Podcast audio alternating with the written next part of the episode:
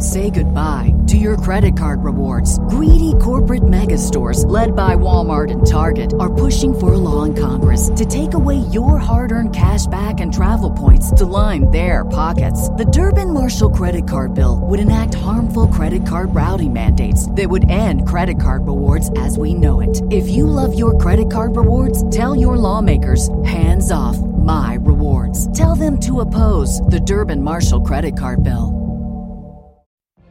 What if you could have a career where the opportunities are as vast as our nation, where it's not about mission statements, but a shared mission? At U.S. Customs and Border Protection, we go beyond to protect more than borders from ship to shore, air to ground, cities to local communities. CBP agents and officers are keeping people safe.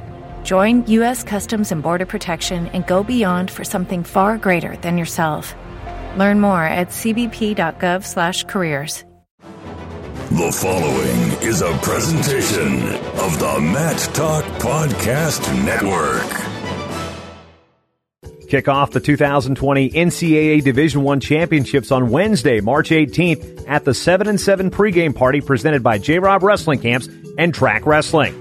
The private space at the barn at Cowboy Jackson, Minneapolis is the perfect spot for wrestling fans to start the tournament. So get your friends together to celebrate the biggest tournament of the year.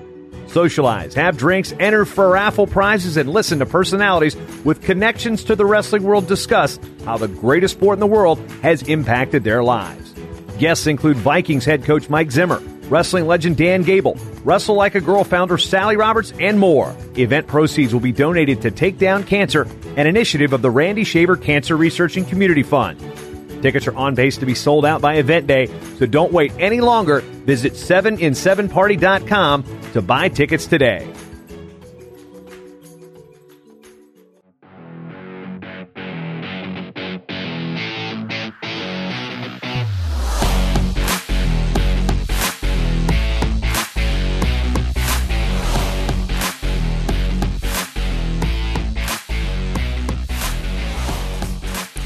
Welcome to On the Mat. I am Kyle Klingman of Track Wrestling along with Andy the Cougar Hamilton.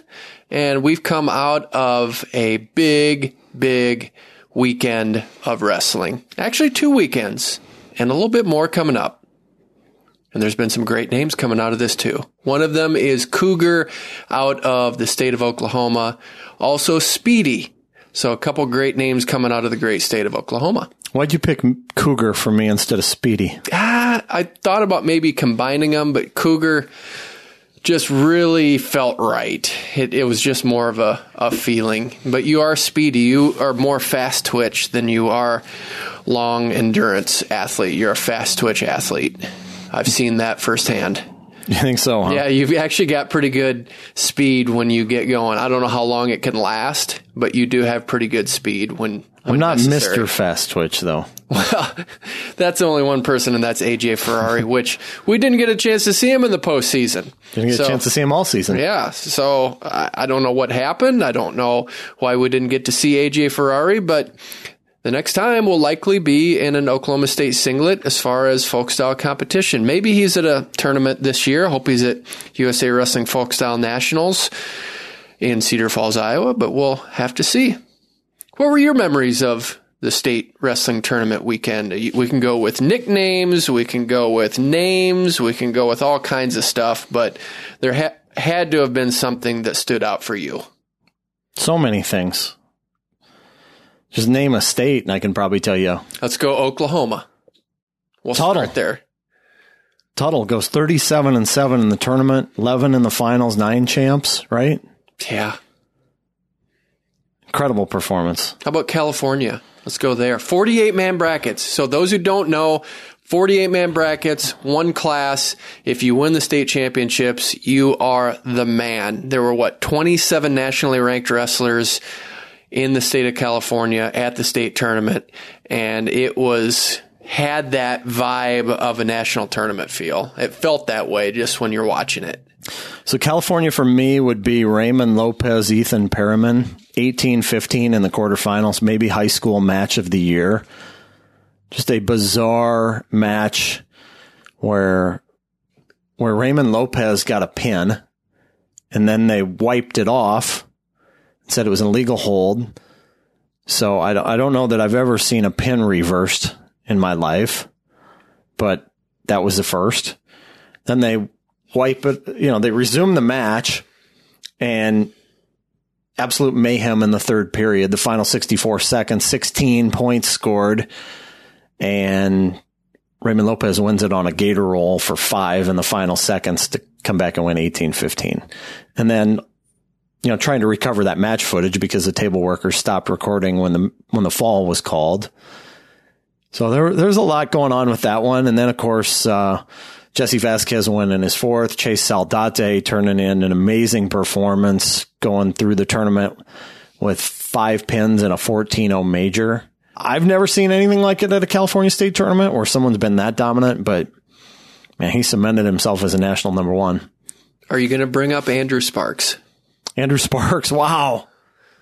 Your name plus Shane Sparks' name, it, almost doesn't seem real, but what he did doesn't seem real in a way. He had an unbelievable tournament. Comes in unranked nationally and beats number four, Kale Valencia, 7 1 in complete control from start to finish in the finals. And man, like, you know, there were some guys that became stars in our eyes this weekend. He was, or the past three weeks, I should say, but he was definitely one of them. Not sure how many people have the opportunity to do this. I hope that people will take this as a challenge to do this. But with all of these state wrestling championships on the track wrestling platform, just being able to watch them in their uniqueness. So not that we ha- er, are capable of watching everything all the time, but being able to watch California, 48 man bracket, and then watch Wyoming, and then the week before, watch Georgia, watch Alabama, watch Virginia, pretty much separate everything. Some of them look like high school gymnasiums because they are high school gymnasiums. Some of them are big arenas. Some you don't get to see fans in the backdrop. Wyoming being one of those. There were fans there, but you just saw maybe more of a, uh, big shed door in the background. So just the vibe, the flavor, why some states allow seventh graders to compete, why some have seven classifications like Georgia, and then a state like California just does one. It's just fun to be able to see those side by side by side by side throughout the course of the weekend and just see how it gets executed. And not only that, how the table workers run. Some zoom in, some don't move the camera, some were a little out of focus you just get a flavor for how each executes the tournament. And that's why we brought up Speedy and Cougar because they were two names at the Oklahoma State Championships. And you see the cowboy hats in the background and you see shorts wearing cowboy hats and just a lot of different flavor and you get the identity of each state. And that's one of the most fun things that I've experienced in this sport, just seeing all of that all at once. In Georgia, you get people walking in front of cameras. You get parents going wild out on the mat. You get kids yelling some interesting stuff in the background. It is a hodgepodge. It's certainly not a cookie cutter format from one state to the next. That's what makes it beautiful, I think. I mean, just, you know, being able to flip from one state to the next and see how they operate and what, what kind of pageantry they have that goes with their state tournament or lack thereof. It's just a lot of fun. And then you also get to see firsthand. So everyone talks about this and you know it's true and it's, it's not hard to see, but you also see how these guys that are really good getting to the next level, how hard that is because you get to see a really good guy in Kansas. You saw two good guys in Kansas that duked it out in Cade Lout and Kyle Haas. That was a great match too. But you see all of these good guys and then you just mash them into potentially D1 and they may run through the state championships, but then you meet all the good guys from different states. You just see how that plays out that it's really hard to make it to the next level when everyone's good. Everyone's Yeah. a state champ. Everyone has unique skill sets and how you are having that ability and then you mash them into four years of college and then to get to be the top eight and then to get to the number one spot. How insanely hard that is. We alluded to that to last show, but you just see that where there's a good guy in Virginia, Wyoming, California, and then at some point they're all going to come together and the best man's going to win. Or girl in this situation because we have the women's nationals coming up. And so the proliferation of women's wrestling too, and you see how good they're getting as well. It's just fun to see all of that. And you just get a firsthand look at why it's so hard to get on the podium at D1s. Yeah, it becomes more and more apparent the more that we watch, right? Yeah, it really does. You take a state like California and what do we say, 22,600 ish participants last year in high school wrestling and 48 wrestlers per weight class. So there's, there's, what did we figure out the math to be? Was it 1,600? I think, I think so. 1,600 wrestlers per weight class and only 40 of them make it, 48 of them make it to the state tournament. And that's just one state. Yeah one state. And then you break it down to all the athletes that are going to go on, you know, the, the select few that are going to make it to division one and then the select few from that that are going to make it into the national tournament. And then you boil it down to eight and then, you know, that's how many makes a stand. And then really underlines how incredible it is just to become an all American, let alone a national champion. And then you go even further when we're thinking about the Olympic trials yeah. come up. So you take that and then you shrink it down to six weight classes and then you shrink it down even more. And then you have Kyle Snyder and J'den Cox trying to get an Olympic spot. and they're the best of the best of the best. So they're the 1% of the 1% of the 1%. And they're going to have to find out who the, who the best is in that weight class. And it's going to happen too here. We have David Taylor on the show. We haven't had a chance to talk to him since 2018 and haven't even talked to him since he won the world championships. But here's a situation too. He's coming back from injury. We get a chance to see him at the Pan Am Championships. How's he going to do? But we'll catch up. Pan Am Olympic Games qualifier. That's uh, Pan Am. So we have the Pan Am Championships, and then after that, a week later is the Pan Am Olympic qualifier, and that is what David Taylor is in. So uh, get to see Jordan Burroughs and some others coming up this weekend. But man, just final thoughts before we get to maybe a couple other things on the college scene about the the high school season that we just saw. Just really enjoyed it, Kyle. Just being able to flip on you know, Saturday night we had the big screen on and had 14 matches going at once and it still felt like we were missing some stuff. I mean, there's just such a huge volume of tournaments on track wrestling. You know, now upwards of what is it, close to 50, I think, 50 state championship events that we streamed this year, 28 states in the last two weeks. Saw some people develop in front of our eyes that we didn't know a whole lot about. We've named a few of them already but just was really cool to be able to dive into it a little bit deeper than what we have. And we've been following it pretty closely all season, but just to be able to really sink our teeth into it for probably 12, 13 days total over the course of three weeks, study the names, follow the matches, and there's stuff we missed. I mean, oh, like the issue with the shoe being untied in the final second of regulation in New York in the state final. Was it a stall? Was it not? You know, that match continuing going to overtime. A lot of controversy surrounding that. A lot of controversy surrounding the, the, uh, disqualification of Alex Facundo up in Michigan in the state duels. There's no shortage of storylines. We saw four timer in Iowa, you know, four time hopeful in Iowa lose you know, getting turned in the final seconds against a fellow undefeated returning state champion. You know, we saw a freshman in Wisconsin, Braden Scholes, take out uh, Wisconsin bound Aiden Medora, who's going for his third title in an absolutely incredible action packed match that ended on a wild scramble in overtime after a takedown with 15 seconds to go to tie it to force OT. Just incredible how much action we saw, how many great storylines. Man, it was it was so entertaining and hopefully next year we can raise the bar a little bit more even with our coverage and bring more of these stories to the forefront and just showcase what an incredible product that high school wrestling is across the country and you know you might not be locked into you know, some people are going to be locked into their state or, or certain wrestlers, but you know, when you follow it from a 30,000 foot view like we did and try to take it all in and study the biggest storylines, it's, it's pretty entertaining.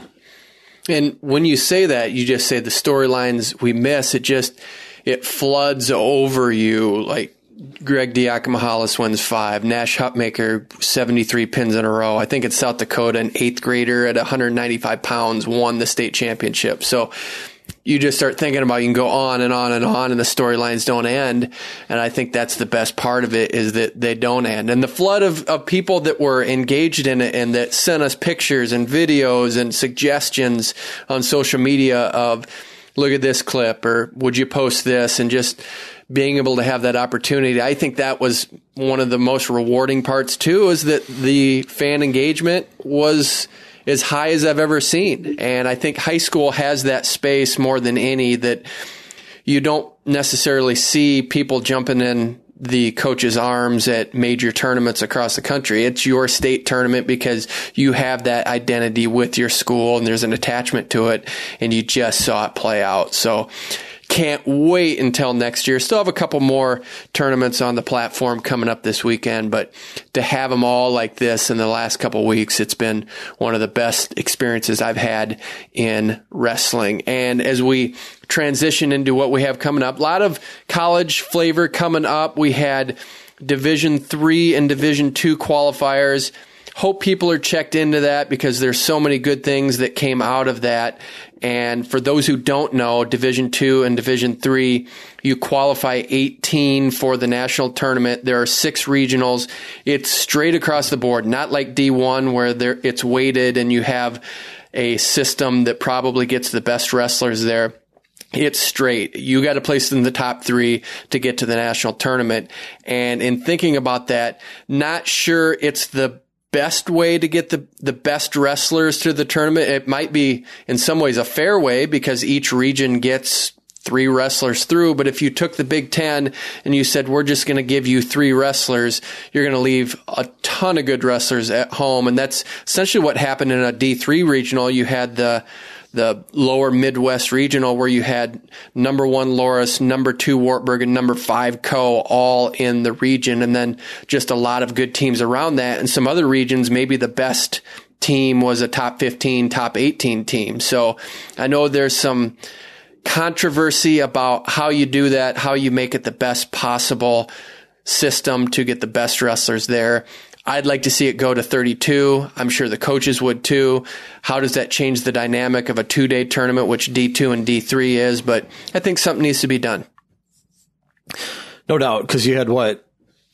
Top two teams in Loras and Wartburg, the two teams that finished season one and two in the Division three rankings, plus Coe was the top five team. All three jammed in the same regional. Wartburg had what? Two guys that were ranked I think what three and four for the majority of the season, plus a champion from 2018 who didn't qualify. There's some good wrestlers from other schools that got left behind as well. I think ultimately what, what we want is to see, you know, the best 18 wrestlers in the country at each weight class at the Division three national championships. And right you know, now, because it skews it skews team points too, right? Yeah, it's gonna it does. No doubt alter it does. that. I mean, Wartburg has five right now, and realistically, it's a two-team race now on paper between Loras and Augsburg's. Mm, another team could sneak in there, but it looks like those are the two teams that are going to compete for that national championship. So hopefully something can be done. I, I don't know what it is. I know that Jim Makovsky at Minnesota State Mankato suggested three regionals top six from each region. I can see how that would spread it out a little bit more and you get some of the, the good wrestlers making sure they get to that, that point. But you have almost no room for error. You either have to go undefeated or you have to have one loss. I mean, to get third, it's, it's a tough deal. And so you can't get to that consolation finals match and, and think that it's, not anything but the ultimate importance. It places so much importance on that match. So hopefully we can navigate that situation. And just uh, one of the stories I like that uh, was told to me by Jason Borelli at Stanford.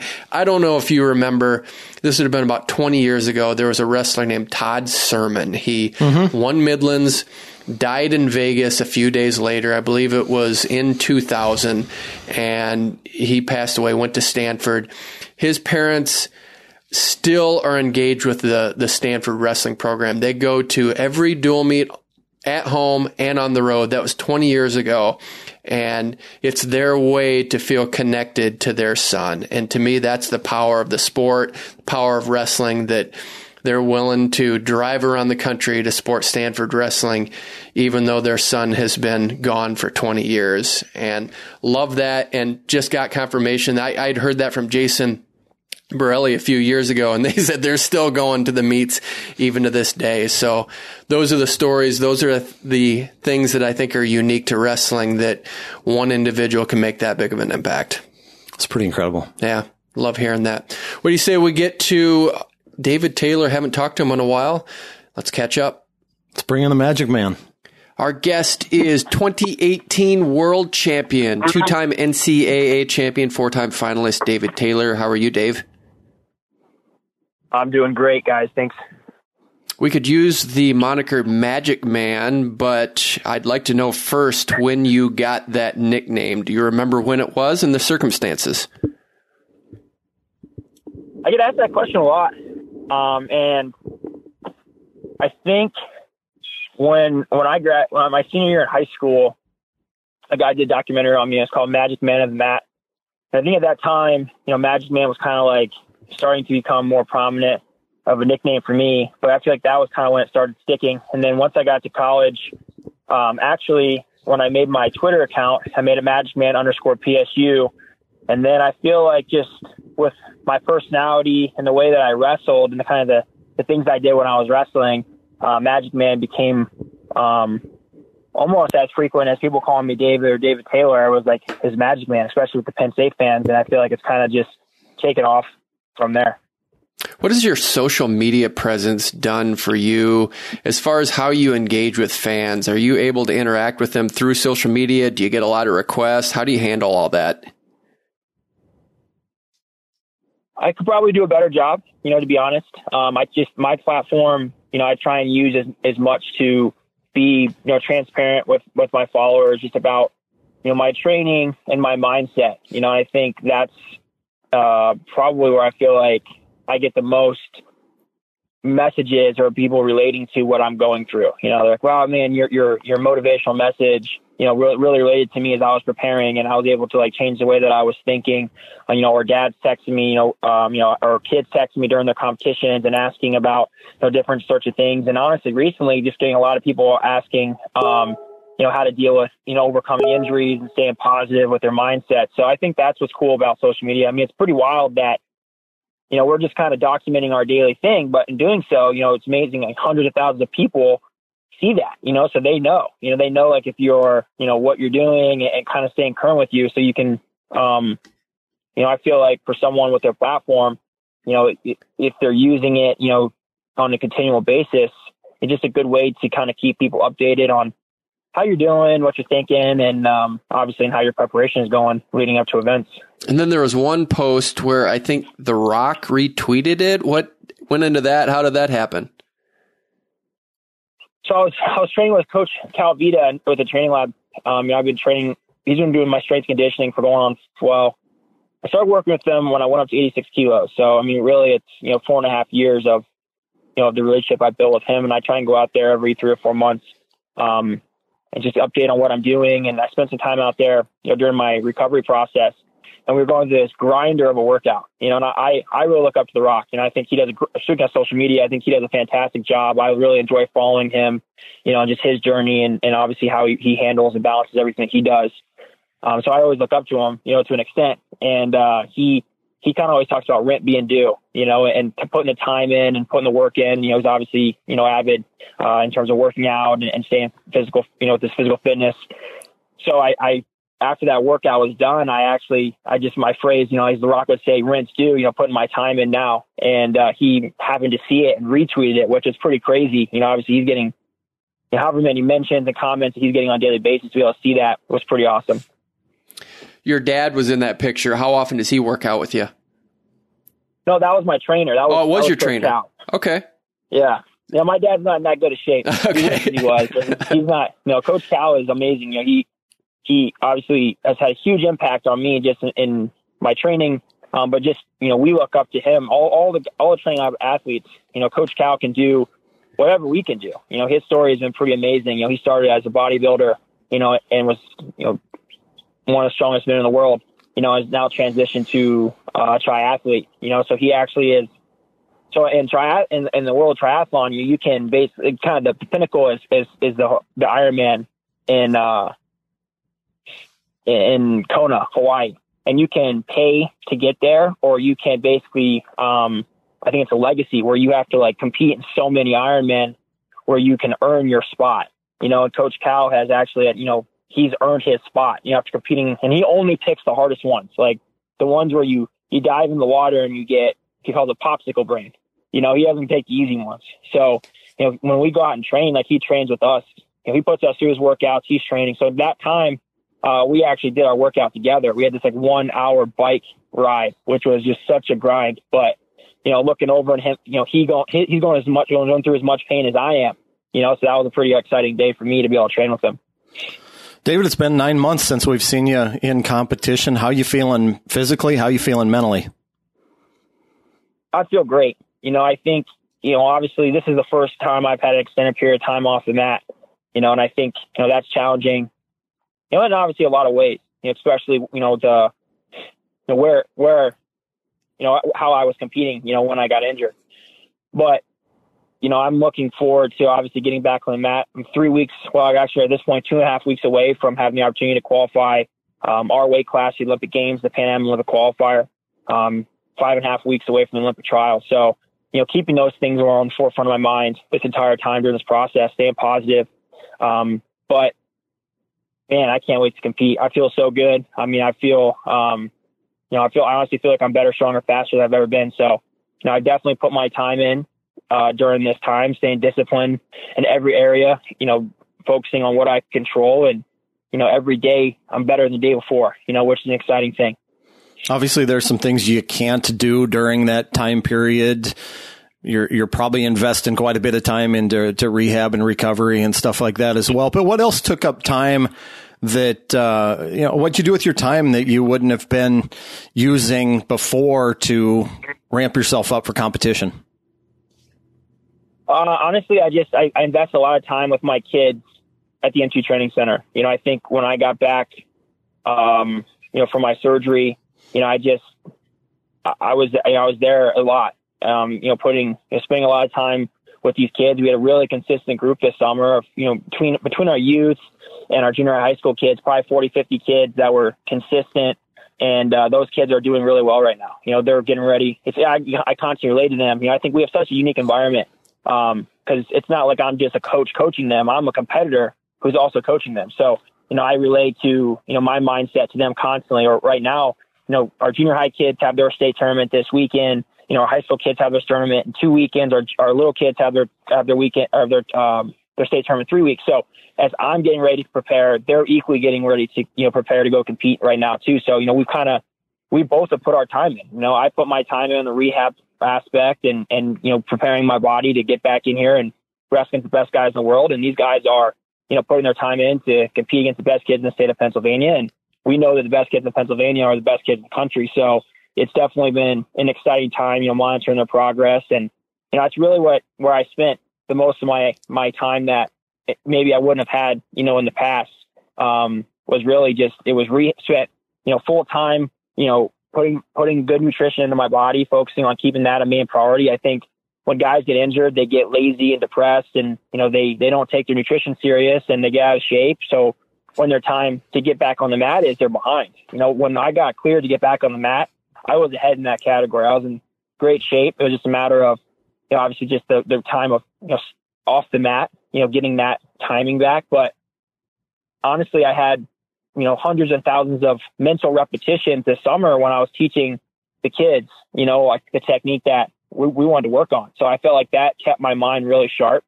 Um, so it was, it was, I feel like you know, it ended up being a blessing, um, being able to have the opportunity to work with those guys constantly. So, um, it was, uh, I feel like it was time well spent. You got injured in a match against Drew Foster at Beat the Streets last year, as Andy mentioned, which was about nine months ago. Does that change how you will adapt your training schedule and how you will view competition in the future? Because it was an exhibition, really doesn't count for anything. Does that change how you would implement competitions into your training?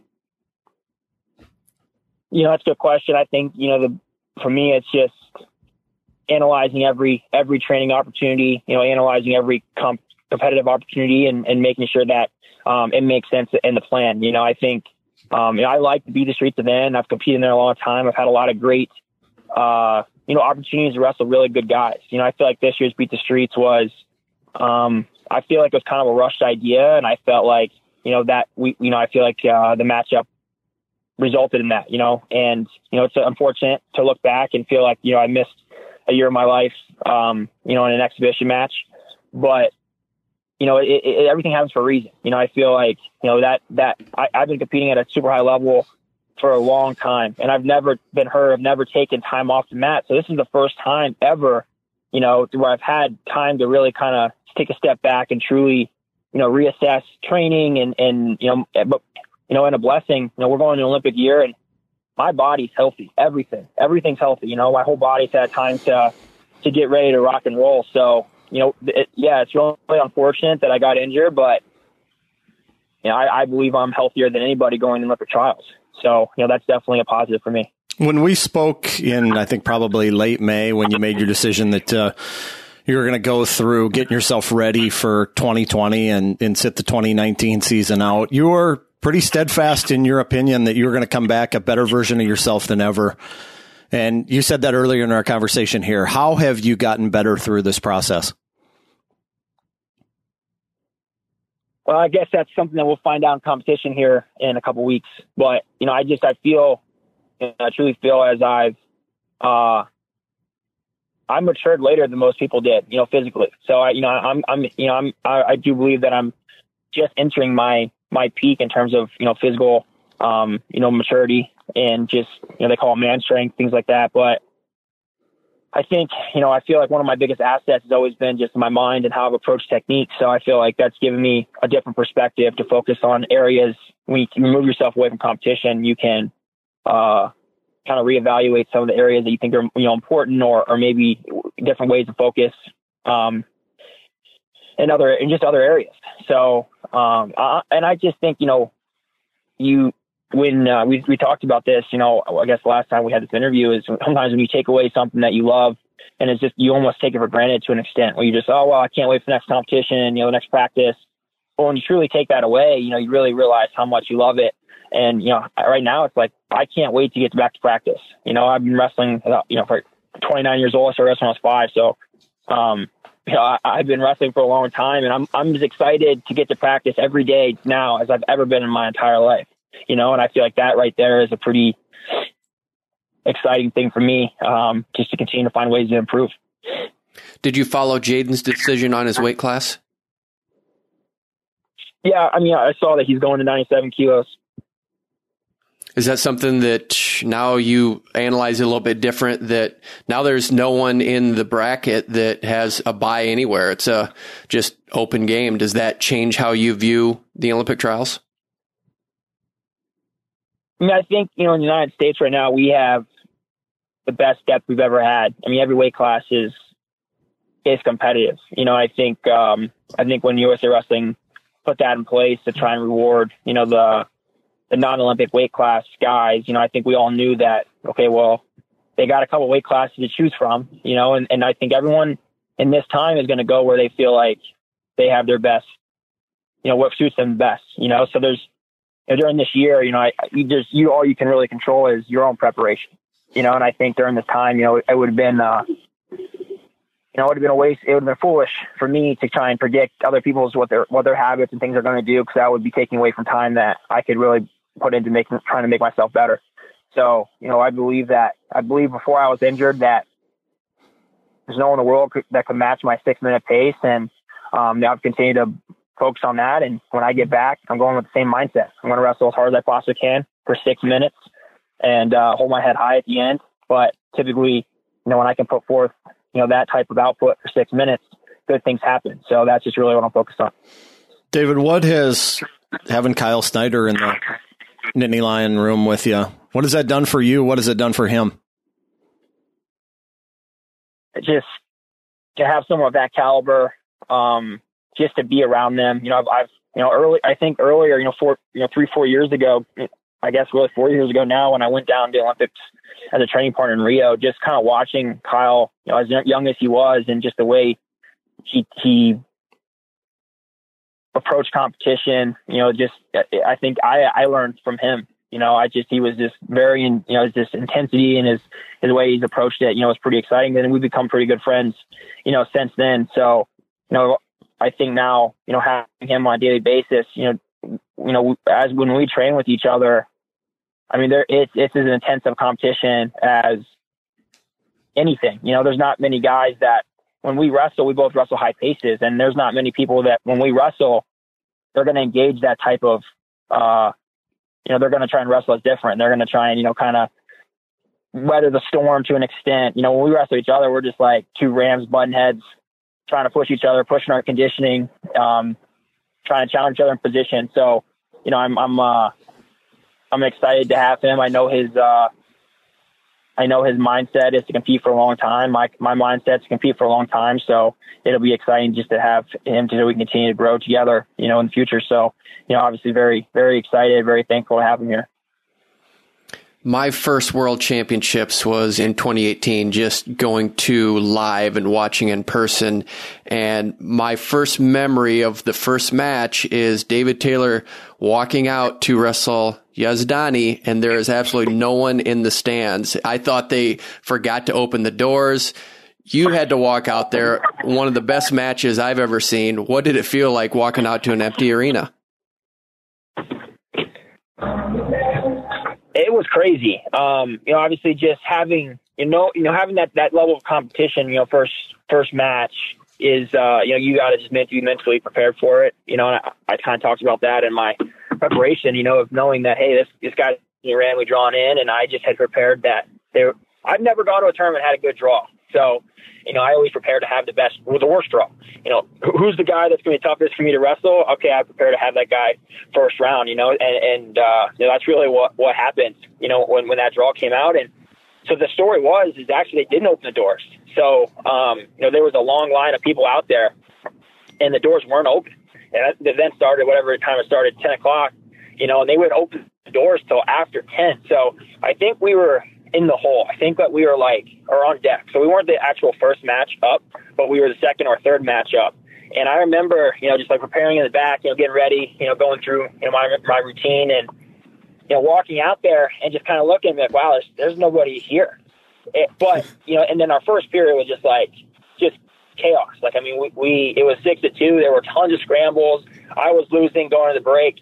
And then I remember looking up and be like, wow, there's a lot of people here now. So in that three minute period, well, I, you know, obviously a little longer three minutes of breaks and stuff, stuff like that. I mean, the, the, and by that second period, um, you know, it, there were people there, obviously, and and uh, then I would score 11 points straight, so or I guess nine points straight. So I'm glad they showed up for the good part and uh, missed some of the bad part. You mentioned looking up in the stands at the break, but what were your thoughts at the break of that period? You know, break of that match because it was, as you mentioned, it was all you after the after the break.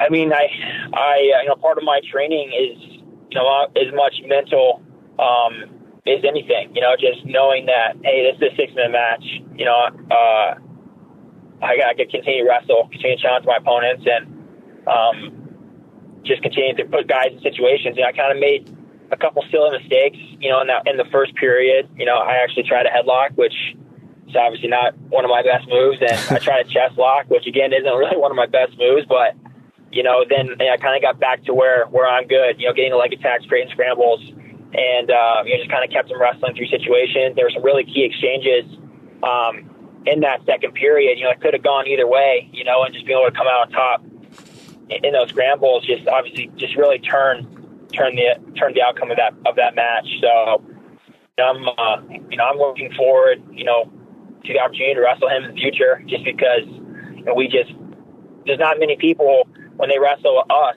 you know he or I that come out to battle. You know they're they're, they're coming out to try and their best option, opportunity to win those matches are to slow the pace down. You know, and when we wrestle each other, we're wrestling our pace plus twenty percent. You know, it's just it's it's just really it's, I call it when we wrestle it's like organized chaos. So you know that's uh those are fun matches. We could truly get challenge your you, you know your your focus and you know ultimately your uh you know your your gas tank and kind of that your heart because that's really what it takes in those type of matches when you're exhausted. You certainly did have an unbelievably tough draw, but you got the belt, you got the world title. It has to feel good. You went through the gauntlet and you got the world championship. Yeah, I mean, I think you you can't really, you know, I I you know I wasn't like I had a great draw and I only had to beat one good guy. It was I had a tough draw and I beat you know good guys consecutively. You know, and that's it's what, it's what we train for. You know, I you know, we have great partners. I grab great partners in practice every day and just continue to challenge myself. And you know, I look forward to that. You know, I'm a competitor and I want to rise the occasion. I want to wrestle the best guys. So it's uh, you know, I look back. You know, obviously there's a lot during the time off. You know, I, I just you know if, if there were times when I was frustrated, I would just kind of go back. I would watch those matches, and I would remind myself of, of what it took to get to that point, and um, you know, to be at you know kind of really be at your peak, you know, and then now having to start having to start over and build your way back up. You know, that um, you know I, I I'm looking forward to it again. You know, I'm looking forward to climbing that mountain. I'm climbing it every single day. Who's your day to day coach? I mean, I think I have a relationship with all our coaches, but you know, Coach Casey Cunningham is kind of who um, I, I've really grown really close with. You know, in college we wrestled each other uh, quite a lot, and uh, you know, since I've been done, you know, he he traveled with me to a lot of international competitions, and you know, I feel like we have a really strong bond. You know, not only as coach and athlete, but you know, he's mentor and friend um, real, to me as well. You know, and uh, and I coach his kids. You know, they they wrestle my club and you know, having the opportunity to, you know, the, the things that, you know, he says to me, I'm able to talk to them about and he can be their dad, you know, and I think it's pretty awesome. So it's been, uh, know, our, our, our relationship is, is obviously, I think it's much stronger than, uh, than just being my coach. And I know that when I go places and he's in my corner, you know, I believe I can, uh, I can achieve, you know, obviously whatever I need to have, you know, he'll give me the right guidance and, uh, pretty thankful to have him. We mentioned on last week's show that his wife, Tara, is the only Olympic gold medalist from the United States in weightlifting. Do you glean some tips from her on weightlifting? Uh, I'm sorry, you broke up. I said uh, last week on our show we mentioned that Tara, his wife, is the only Olympic gold medalist in U.S. history. Do you ever glean any re- uh, any weightlifting tips from her? Uh, I haven't really, you know, too much, but I mean, she's, I mean, she's incredible. I, she, I mean, you wouldn't, she's such a modest person, you know, you would never, you really would never guess that, you know, she was an Olympic gold medalist. Um, you know, she's just, she's a great mom. You know, she's constantly like doing everything she possibly can to get her kids to all their practices and competitions. I mean, it's pretty, it's pretty wild. So she's, you know, I, I, I, uh, I frequently have conversations with Tara, but most of the time it's just about their kids, you know, and trying to like, you know, see like if I can, you know, whatever it is with practice plans or competitions or, you know, Asher in middle school or, you know, Hayden getting ready for his high school tournaments. And, um, you know, so it's, uh, it's just, it's just interesting, you know, as you, as you get older, you know, I'm still an athlete, but, you know, I, I do balance multiple hats and, you know, one of which uh, try and be the best coach that I possibly can to be these kids and, you know, try and help in any way that I possibly can. And, you know, t- I feel like, you know, I, I try and model myself after great parents. You know, Casey and Tara are, are great parents. Very few people reach superstar status in wrestling. You have reached that status. What's it like to be there? What's it like to occupy that space of knowing that people really look up to you and that you're a star in wrestling? I mean, I, I think one thing that makes wrestling pretty unique is just access to, you know, to the superstars. You know, I think in a lot of other sports, you know, they, they kind of seem like unrelatable, like they're like different level of, you know, whatever it may be. And I think wrestling, you know, we, I think the guys, you know, that are, are kind of in that tier are just relatable people. Um, you know, I think, you know, we obviously do the same do the same things everyone else does. You know, we were we were little kids not too long ago, just trying to aspire to, you know, be be be a state champion or you know be a national champion or go to college. So it's like we've been through all those things, and I don't think that we forget that stuff. You know, I think that we're you know involved in the communities, you know, in camps and clinics or um, you know whatever it may be. Um, so yeah, I'm just I looked up to a lot of people, you know, and they had uh, you know my career. You know, I think the Sanderson family, you know, you know, really Cael, like, you know, before he ever knew his impact on me, you know, just was just when I was eight years old watching him wrestle, and I was just like, he, you know, this guy's different. He doesn't wrestle to have decisions. He's trying to dominate people, and I wanted to wrestle like that. You know, so the impact that he had, you know, before he probably ever even knew it, you know, and then obviously as I became closer with him, um, you know, later in my life and just his guidance, you know, there's there's times when you know, he's giving me guidance and I didn't even understand the importance of what he was saying until maybe two or three years later. And then I can look back and be like, wow, you know, just, I'm so thankful, you know, he shared these things or, you know, what was hard on me in these different ways because, you know, he just, he cares about me. So it's just trying to realize that, you know, these people have helped my career so much. So if there's any way that I can even do a fraction of that, that would be fantastic we see so much with youth wrestling, the weight cutting, and just the obsession with winning championships, winning titles, wherever it is. What's your philosophy on youth wrestling? What's the best way to develop a young wrestler so they maximize their experience in wrestling? It probably take a lot more than this uh, this podcast to you know really dig into that one. Um, it is challenging. You know, I, I with being involved, you know, more, I'm, I'm you know, being involved in the youth circuit really heavily. You know, now you know it's constantly trying to weigh those things. You know, it's, you know how much, um, you know how much of you know competing versus practicing. Um, you know, to be able to help these guys be the best they can be. Um, but I do think that's different for every kid. You know, there's some kids that are eight years old or ten years old that um, that can handle a, a full workload and are hungry and excited to be at practice. And there's some kids that aren't going to be able to do that till they're older, you know? So I think, yeah, everyone kind of hits that at different times. Just you obviously, um, I think, you know, the younger that, you know, parents and coaches put emphasis on, on winning, the long, the, just really the longer and more difficult that career is going to be for that kid, you know, especially having success young, um, to be able to sustain that for a long period of time because people get better. They get better coaching, they mature, they get, they become better wrestlers, you know, so to be able to maintain that you have to continue to be, continue to be innovative. So uh, I'd say, you know, the, the biggest deterrent to success is just cutting weight. You know, parents that feel that for their kid to be successful at a young age, they have to cut weight because, I mean, that, that burns you out faster than anything. You know, you just want to go wrestle. Um, you know, kids just want to compete. They want to have fun. You know, obviously winning is going to make someone wrestle longer, but you got to balance winning with progression. So, um, you know, I, I don't know what the answer is to that, you know, but I'm trying to uh, just give the best guidance that I can um, on a daily basis. But you know, ultimately, I just think, you know, things that you know help kids learning things that are going to be sustainable throughout their wrestling career are really important. You know, they're moves that you can learn when you're young at that'll help you win, but they're not going to you win long term. So I just think that's something that uh, you know, coaches and athletes, you know, parents you know, focusing on things that are for the longevity um, of the sport are probably going to be in their best interest. Did your parents have the right balance for your wrestling upbringing? there's times they did, and there's you know times they didn't. You know, I just think that um, my my my parents didn't know anything different, and when we were getting going, um, there wasn't. Re- it was kind of like the beginning of the, you know, go everywhere, wrestle all the time. You know, this is the way to be successful. You know, so I think my mom was always the uh, the one to give me a hug, and my dad was always the one that was hard on me. Um, but I have a great relationship. You know, there's a lot of wrestlers don't have a good relationship with their dads. I have a great relationship with my dad.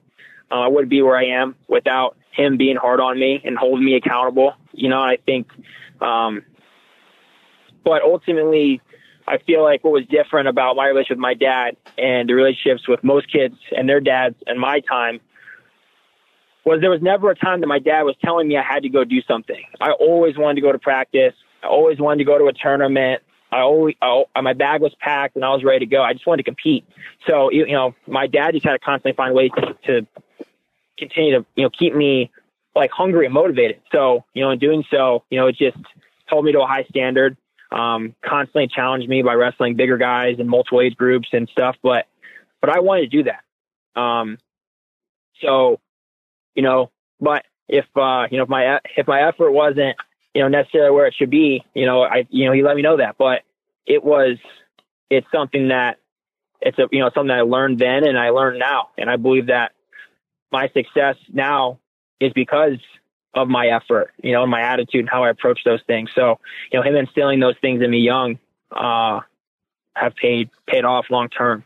So, you know, I'm definitely appreciative. And we had some long drives home after some practices at times, but, you know, I obviously my relationship with my dad was spent traveling, competing, and you know being on the road. And you know he um, did a good job of, of still enjoy- making it fun. And we did we did uh, you know enjoyed those times. And you know that bond that I that built with him. You know now he's he's my biggest fan, biggest advocate. You know of of of going and doing what I love to do. So you know I wouldn't be here without him. You mentioned earlier that you felt like you're in your peak right now. How much longer can that peak go? Do you feel like you got a few more years in your early 30s that you can keep getting better in wrestling? Yeah, for sure. I mean, I plan on wrestling 2024. Um, you know, and I honestly want to wrestle 2028. My wife laughs at me when I say that, but I mean, I'm, uh, I mean, I, I feel like it's hard to say. You know, right now I got to stay in the moment um, you know, I believe I have a great opportunity ahead of me this year in 2020 to achieve something that I've wanted for a really long time. You know, so just got to focus on that, and then you evaluate afterwards. But you know, my intentions right now, 100% committed to wrestling through 2024. So, um, I think my my style isn't really built on you know speed and strength. You know, it's it's it's technical based, and I think you know technique lasts a long time. You know, as you get slower, you're not as strong, you know, good technique will last. So, you know, I think, you know, in having the, the science with Coach Cal and, uh, you know, his, you know, the way that he can continue to, um, you know, help me be at the best and, and great, have great output. And as long as I want to continue to go through the pain of, of working out and training and, and sacrificing, um, you know, I, I want to keep wrestling. Wrestling is the greatest job in the world. David, we've been talking about the 2020 trials on this show for probably two plus years. You're in the heart of it all there in State College. What's the buzz l- like leading up to this tournament in a month? I think it's excitement. You know, I, I truly believe that the sessions are going to be sold out. Um, I think there's going to be a great, a great fan base there. You know, we have a really good educated fan base here at Penn State, and I think you know, obviously throwing in you know all the people that want to travel around the country, um, to come in and watch great wrestling. I mean, you're gonna. I try and explain to people, you know, what the Olympic trials are, and it's it's like take the best match you can think of, and then you throw that in first round, and then you're gonna have a quarter and a semi and a final after that, and then the best two out of three. So, I mean, it's just it's great wrestling um, from a fan perspective. I went um, in 2004 to the Olympic trials, and they're in Indianapolis, and I remember watching that level of wrestling, just being like, just you know, just amazed, like, you know, just these, just the intensity and what's on the line. You know, you realize, you know, it is a life changing event.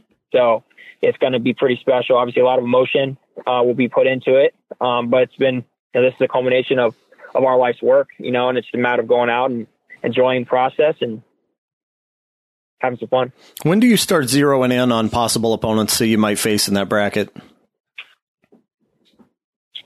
Well, right now I'm just focusing on qualifying the weight at the Pan Am's, and uh, you know, then and, preparing the best of my ability for the Olympic trials, and going out there and I, I believe I'm in a great spot. I'm prepared to go out and uh, and wrestle to the best of my ability, and at this point, that's all I can control.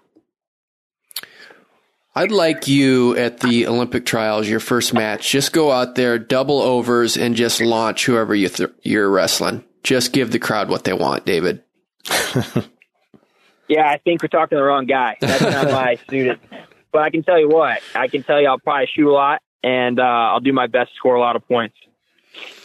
Well, it's going to be a lot of fun. This is fun having you on the show. All the best as you work toward the Olympic trials. It's really like no other. Six weight classes, as we've talked numerous times, shrinking down from 10, but you've been in that Olympic weight class, and it's going to be fun to watch you compete in state college. So, all the best. Yeah, thank you guys. Thanks for the time. And uh, I'm looking forward to it as much as you guys are. So thanks. This is David Taylor. He is attempting to make the Olympic team 2020 at 86 kilograms.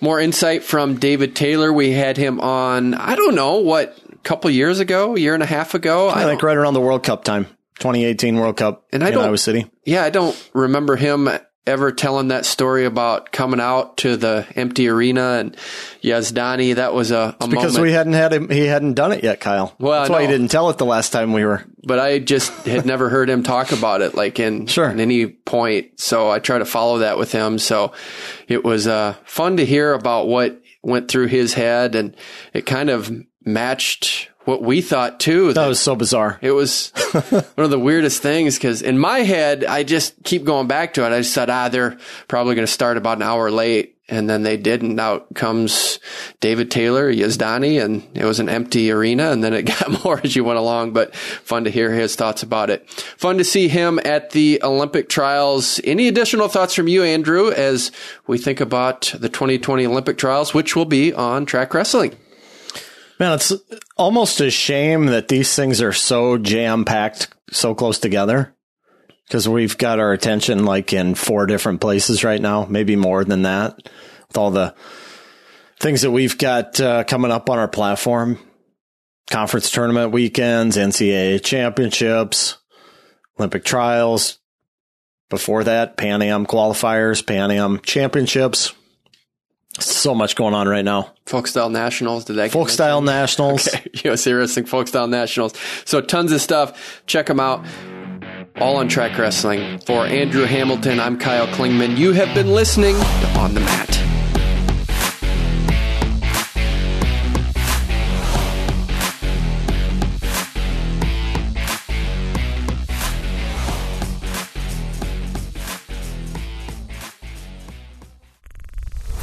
Show is part of the Mat Talk Podcast Network. For more wrestling podcasts, head over to MatTalkOnline.com. Every day, we rise, challenging ourselves to work for what we believe in. At U.S. Border Patrol, protecting our borders is more than a job, it's a calling. Agents answer the call, working together to keep our country and communities safe. If you are ready for a new mission, join U.S. Border Patrol and go beyond. Learn more at cbp.gov/careers. Hey guys, it is Ryan. I'm not sure if you know this about me, but I'm a bit of a fun fanatic when I can. I like to work, but I like fun too. It's a thing. And now the truth is out there. I can tell you about my favorite place to have fun. Chumba Casino. They have hundreds of social casino style games to choose from with new games released each week. You can play for free anytime, anywhere and each day brings a new chance to collect daily bonuses. So join me in the fun. Sign up now at ChumbaCasino.com. No purchase necessary. VGW. Void were prohibited by law. See terms and conditions. 18 plus.